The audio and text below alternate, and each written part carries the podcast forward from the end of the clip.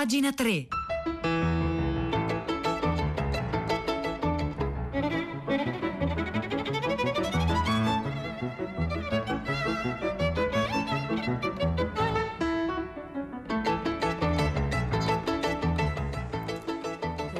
Le 9 e 50 secondi in questo istante di lunedì 18 ottobre 2021. Buongiorno a tutti da Silvia Bencivelli, bentornate e bentornati a pagina 3, la cultura nei giornali, nel web e nelle riviste.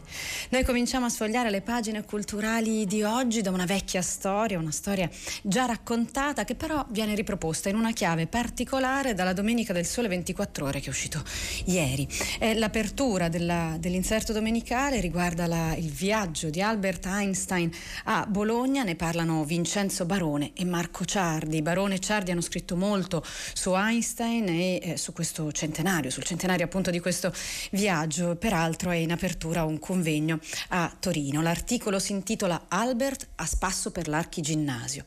L'articolo si apre con la lettera che Federico Enriquez, matematico, filosofo anche della scienza storico della scienza, scrisse a Einstein. Illustre collega, un comitato espressamente costituitesi vuole promuovere annualmente conferenze di illustri scienziati stranieri presso la nostra università, qui a Bologna. Si desidera di iniziare la cosa nel modo più alto, chiamando qui una personalità superiore e dando luogo a discorsi o eventualmente discussioni sopra un oggetto di importanza universalmente riconosciuta e nessun nome è sembrato pari al suo e nessun soggetto così appassionante per il mondo scientifico come la relatività. È il gennaio appunto del 1921, si sta invitando eh, Albert Einstein a venire a Bologna e Einstein risponde subito con entusiasmo. Per lui l'Italia, dove da ragazza aveva vissuto uno dei periodi più felici della sua vita, era un richiamo troppo forte. Ho sempre ricordato il vostro paese con nostalgia, scrisse a Enriquez, aggiungendo che avrebbe tenuto le conferenze in italiano. Peraltro, venendo in Italia, Einstein avrebbe potuto incontrare la sorella e poi anche i matematici che lavoravano sulla sua teoria, Gregorio Ricci Curbastro e Tullio Levi Civita. Einstein e Enriquez, raccontano Barone Ciardi qui sulla Domenica del Sole 24 Ore, si conoscevano da tempo pur non essendosi mai incontrati. Prima della guerra i loro nomi si erano incrociati in più di un'occasione. Nel 1914 Einstein aveva scritto un articolo per Scientia, che era la rivista di Enriquez, una rivista di divulgazione della scienza ma anche di filosofia della scienza, una rivista che si proponeva di eh, allargare i confini della scienza, di farla discutere anche con la società. E, e poi aveva letto il libro di Enriquez, Problemi della scienza. Nel 1921 però Einstein era diventato famosissimo perché appunto era stata verificata la predizione chiave della relatività. C'era stata un'avventurosa spedizione inglese al largo del Golfo di Guinea in cui si era fotografata un, un'eclissi, quella foto è famosissima ed è lì che è cominciata la grande fama di Einstein con la copertura da parte dei giornali di tutto il mondo di questa grande eh, scoperta della scienza, appunto, questa grande conferma di una teoria. E allora, la visita di Einstein in Italia si svolse dal 17 al 28 ottobre del 1921. I primi giorni in forma privata, appunto, a Firenze, dove Einstein aveva la sorella Maya, poi a Bologna per gli impegni ufficiali, infine a Padova. Adriana Enriquez, la figlia di Federico, lei era una giovane studentessa di matematica ed era entusiasta e fu incaricata dal padre di accogliere alla stazione di Bologna l'illustre ospite. Così ricorderà in seguito l'arrivo di Einstein.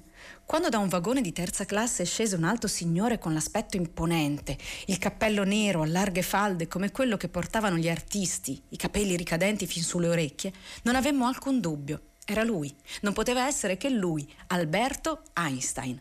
Non lo conoscevamo nemmeno in fotografia, eppure lo avremmo riconosciuto anche fra migliaia di viaggiatori. L'impronta del genio sembrava scritta sulla sua fronte. Nei giorni successivi, ecco cosa succede, la stampa cittadina e nazionale coprì capillarmente il soggiorno di Einstein e ne scrissero un po' tutti. Allora sentite questa intervista eh, che fu fatta, fu rilasciata a un cronista di un giornale milanese che si chiamava Aldo Sorani, il giornale era Il Secolo. Eh, Einstein, ad Einstein viene chiesto come mai, come mai una teoria scientifica, peraltro abbastanza difficile, ha avuto così tanta risonanza sulla stampa ed è diventata così tanto famosa anche nel pubblico non esperto di fisica? E Einstein risponde, vedo due ragioni. La prima è che nella teoria della relatività si vede un qualche cosa che allontana dalla vita umana, da questa vita umana di oggi, così tumultuosa, problematica, così piena di crisi innumerevoli, di trapassi sociali e morali improvvisi. C'è nel mondo un diffuso e confuso bisogno di uscire in qualche modo dal caos che la guerra ha lasciato, di liberarsi dalla veste fangosa e insanguinata di cui tutti ci siamo trovati rivestiti, di uscire da noi stessi. Appunto la spedizione di Eddington è del 1919 e dato non irrilevante in questa storia, spedizione britannica per confermare una teoria scientifica scritta da un tedesco. E Gran Bretagna e Germania fino all'anno prima erano in guerra l'una contro l'altra. E poi il secondo motivo, prosegue Einstein in questa intervista al secolo, per cui la relatività ha tanto successo nel pubblico, il secondo motivo, secondo me, è questo, che i movimenti importanti di pensiero, quelli, quelli che sono, vengono credute grandi innovazioni maturazioni spirituali, spirituali avvengono sempre, quasi miracolosamente, nei momenti più politicamente e socialmente agitati. E poi, e poi, c'è Ugo Oietti che eh, va a seguire le conferenze del grande fisico e ne scrive sul Corriere della Sera. Questo articolo si intitola Il volto di Einstein. Questa serenità, questa freschezza di fanciullo, scrive Oietti a proposito di Einstein, è la magia con cui egli tiene lì incatenato e dicono innamorato questo grande pubblico. Per essa sentiamo la parentela tra questo inesorabile matematico dal nome di Sasso e un poeta. Il nome di Sasso perché Einstein Einstein, Einstein in tedesco vuol dire un sasso oppure una pietra.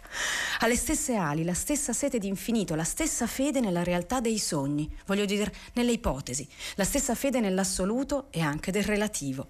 Questo è Ugo Ietti sul Corriere della Sera. E poi c'è di nuovo lei, la giovane Adriana Enrico, la studentessa di matematica entusiasta di questo incontro. Venne a colazione due volte da noi, ci parlò della sua famiglia, della sua passione per il violino e passeggiammo per le strade di Bologna notando che aveva un fine gusto per l'arte. Alla fine di un pranzo a casa Enriquez, Adriana gli chiede di inaugurare con una dedica un piccolo taccuino che aveva appena comprato e Einstein scrive Lo studio e in generale la ricerca della verità e della bellezza sono un ambito in cui ci è permesso rimanere bambini per tutta la vita.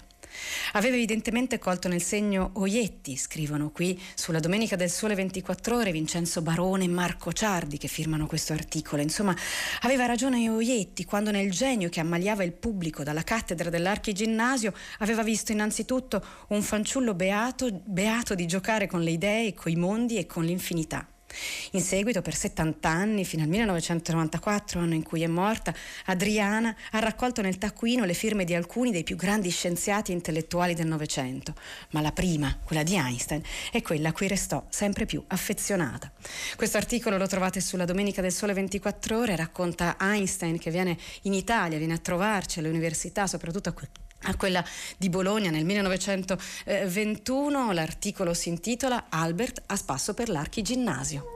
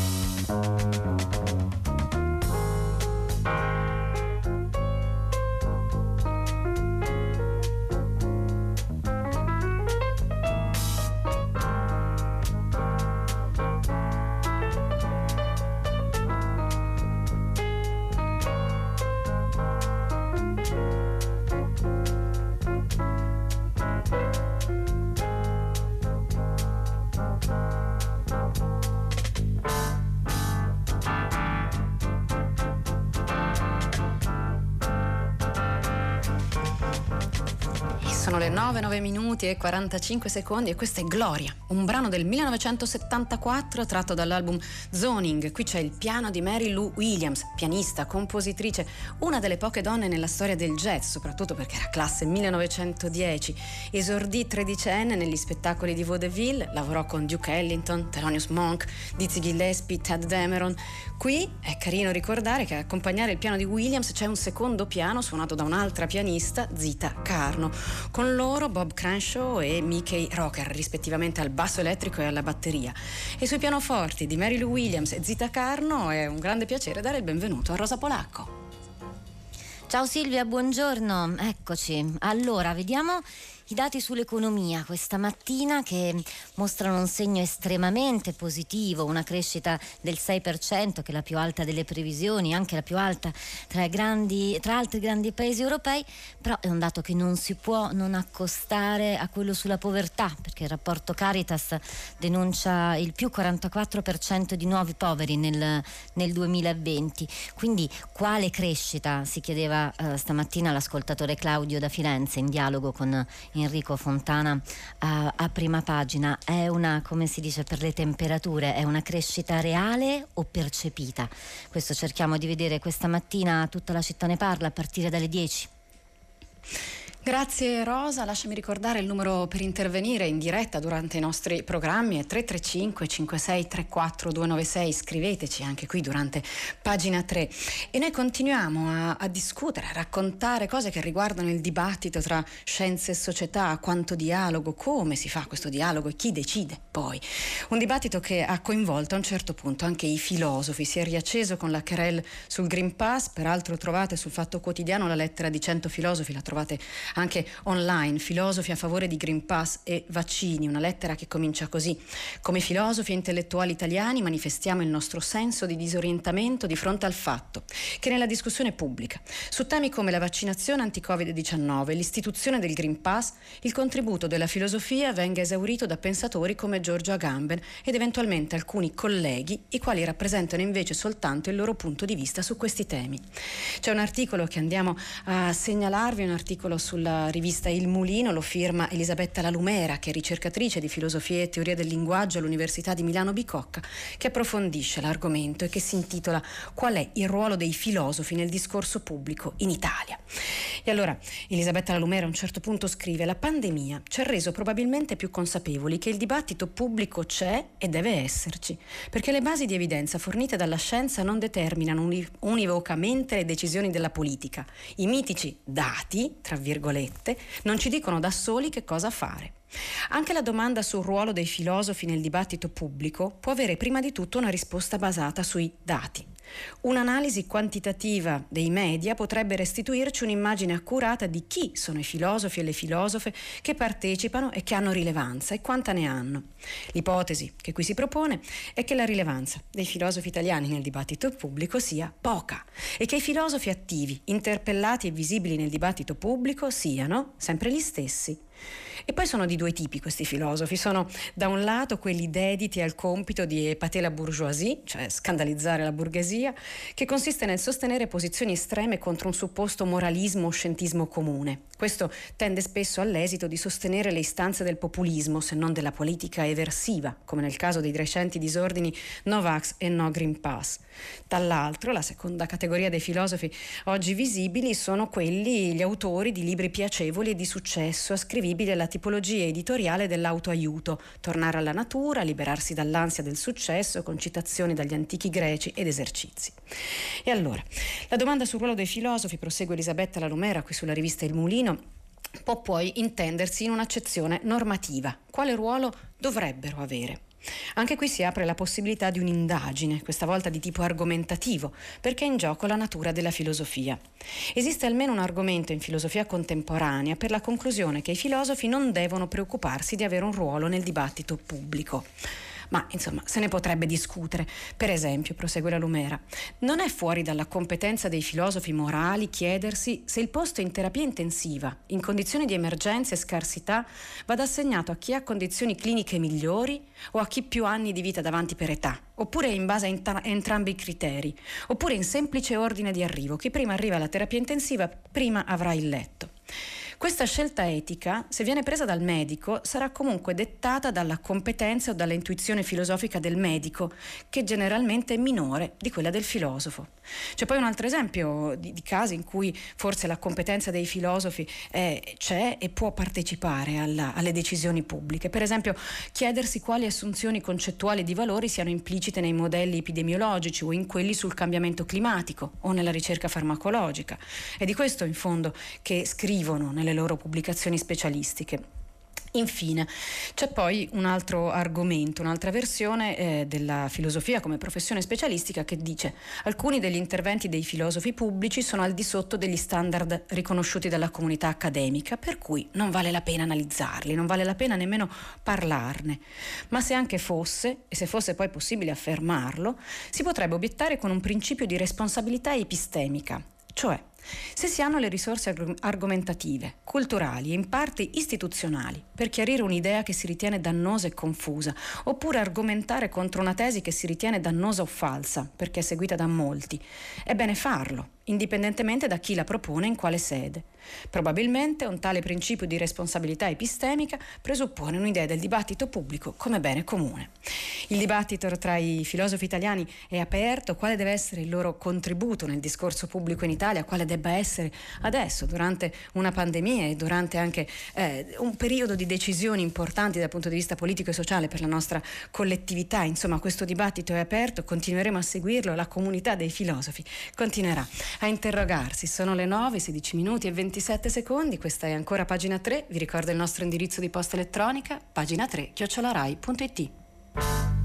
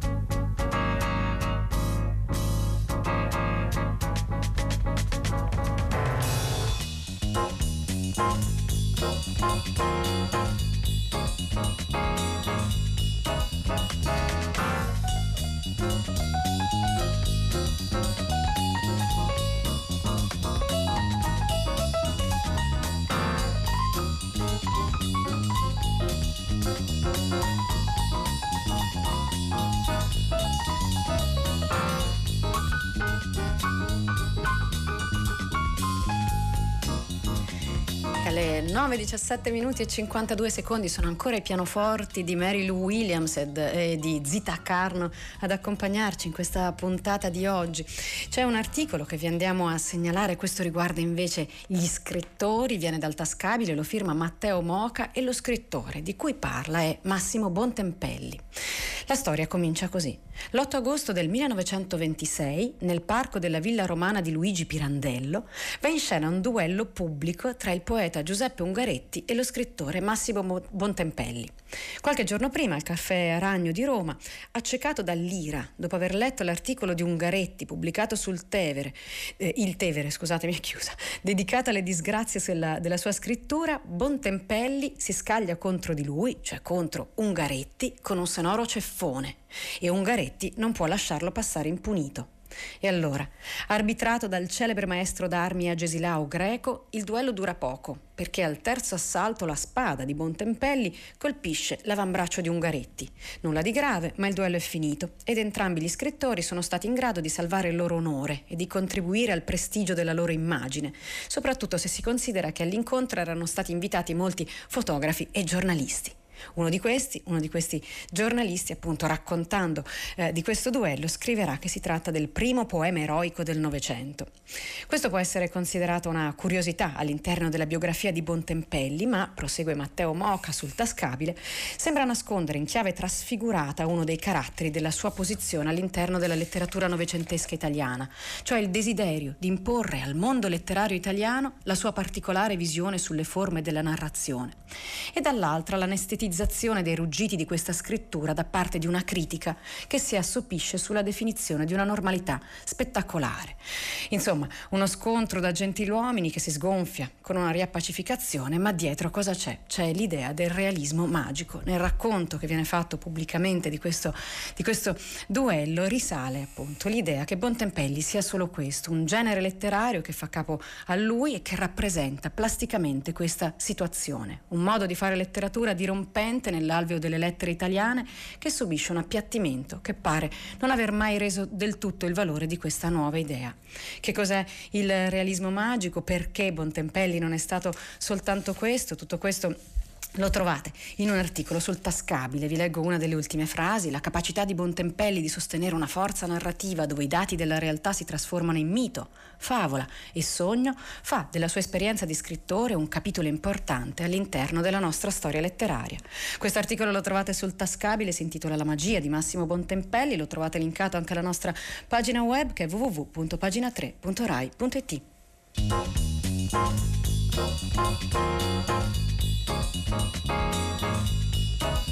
Thank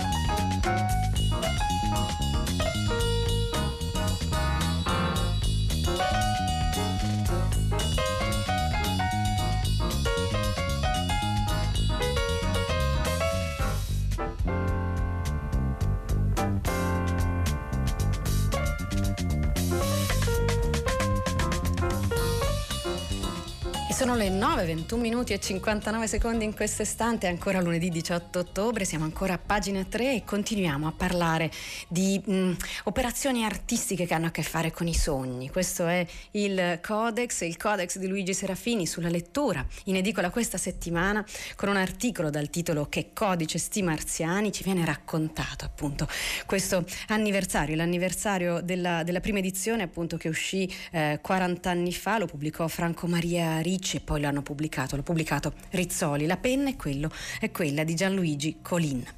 C'è un portone a Piazza di Spagna, al Civico 31, dal quale vidi più di una volta uscire Giorgio De Chirico che attraversava poi la piazza in direzione del caffè greco a Via dei Condotti. Qui a parlare è Luigi Serafini, siamo tra virgolette. Camminava lento, con passi che sembravano strusciare i San Pietrini e a me, allora bambino, sembrava un piccolo automa con i capelli bianchissimi, il volto serio quasi cupo e sempre solo. L'avvistamento avveniva nel primo pomeriggio, quando con mia madre e mia sorella salivo verso i giochi di Villa Borghese. Ricordo la curiosità e ricordo che mia madre mi soddisfaceva dicendomi che era un grande artista, un termine che dopo tanti anni non ho capito bene che cosa significhi. Luigi Serafini vive costantemente in un mondo divergente, racconta Colin sulla lettura del Corriere della Sera, come nella serie degli anni 60 ai confini della realtà, tra memoria, finzione, libertà della fantasia e assillo del presente. Ed esiste davvero un suo mondo parallelo frequentato tra la solennità e magnificenza della casa museo romana a pochi passi dal Pantheon e quella milanese, eh, che, metafisica e funzionale che si trova in Viale delle Rimembranze nel cuore di Lambrate, in un paesaggio industriale che evoca i dipinti di Sironi. Ma un fatto è certo, sia nell'una che nell'altra dimensione non c'è alcun legame con il mondo esterno, perché sia a Roma che a Milano Luigi Serafini ha creato creato il suo universo parallelo, lo stesso che anima le pagine del cereberrimo Codex Serafinianus, che ora festeggia una paradossale e inaspettata ricorrenza, i 40 anni dalla prima pubblicazione.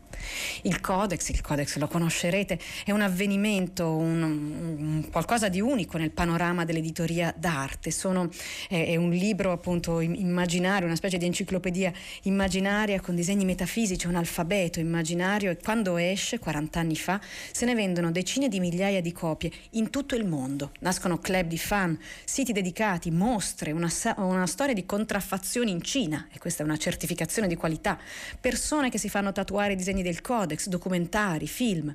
Insomma, un riconoscimento internazionale molto raro per un volume d'arte, per di più italiano, e un vero caso di costume che supera confini e generazioni. Un interessante caso di long seller per chi è, è interessato al piano editoriale che oggi viene ristampato con qualche arricchimento. Questo articolo prosegue, prosegue e eh, racconta come è nato il Codex Serafinianus.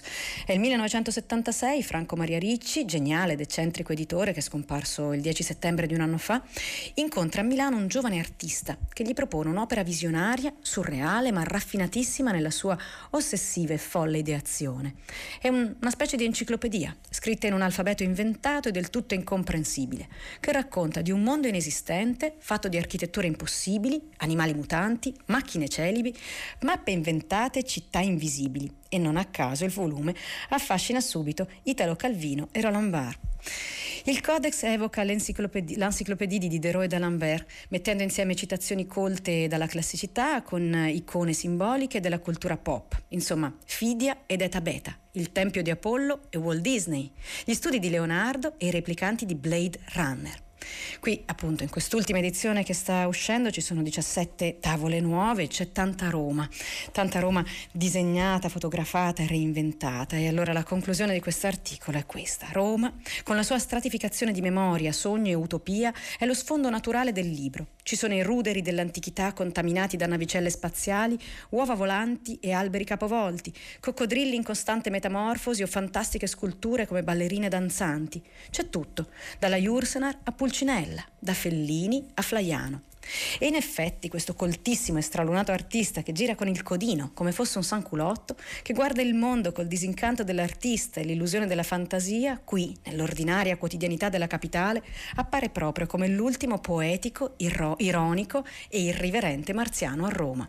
Questo articolo lo trovate sulla lettura in edicola questa settimana, si intitola Che codice questi marziani, lo firma Gianluigi Colin e parla del Codex Serafinianus.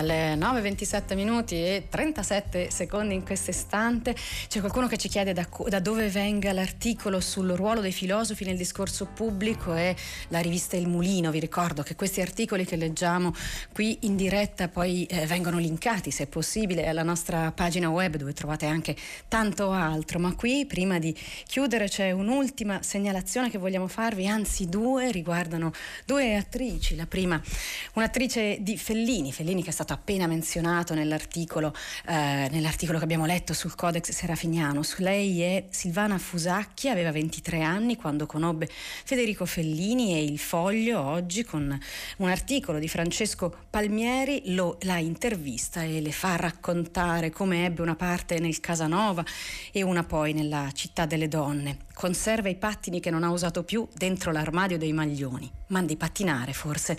Non ha smesso mai, per Federico e per se stessa, già che le cose che rendono felici sempre continuano nel sogno. E Silvana Fusacchi, appunto, racconta, racconta il suo incontro col grande regista. C'è poi un secondo articolo, una seconda attrice, lei è Claudia Cardinale, che 60 anni fa, nella pioggia sulle rive, diventò la Ekberg di Trieste, Paolo Lughi sul piccolo di oggi. L'articolo comincia con una battuta con cui cominciò anche un analogo articolo nel 1961 e la battuta in triestino, mi perdonino i triestini se la leggerò male, è questa. È il film Se chiama Senilità che volaria dir vecchiaia. Il film si chiama Senilità, che vorrebbe dire vecchiaia. Ed è su questa battuta che finisce la puntata di oggi di pagina 3. Io vi saluto insieme a Gabriele Cioni, Marzia Coronati, Maria Chiara Berenec e Cristiana Castellotti. Vi do appuntamento per domani, come sempre qui, alle ore 9.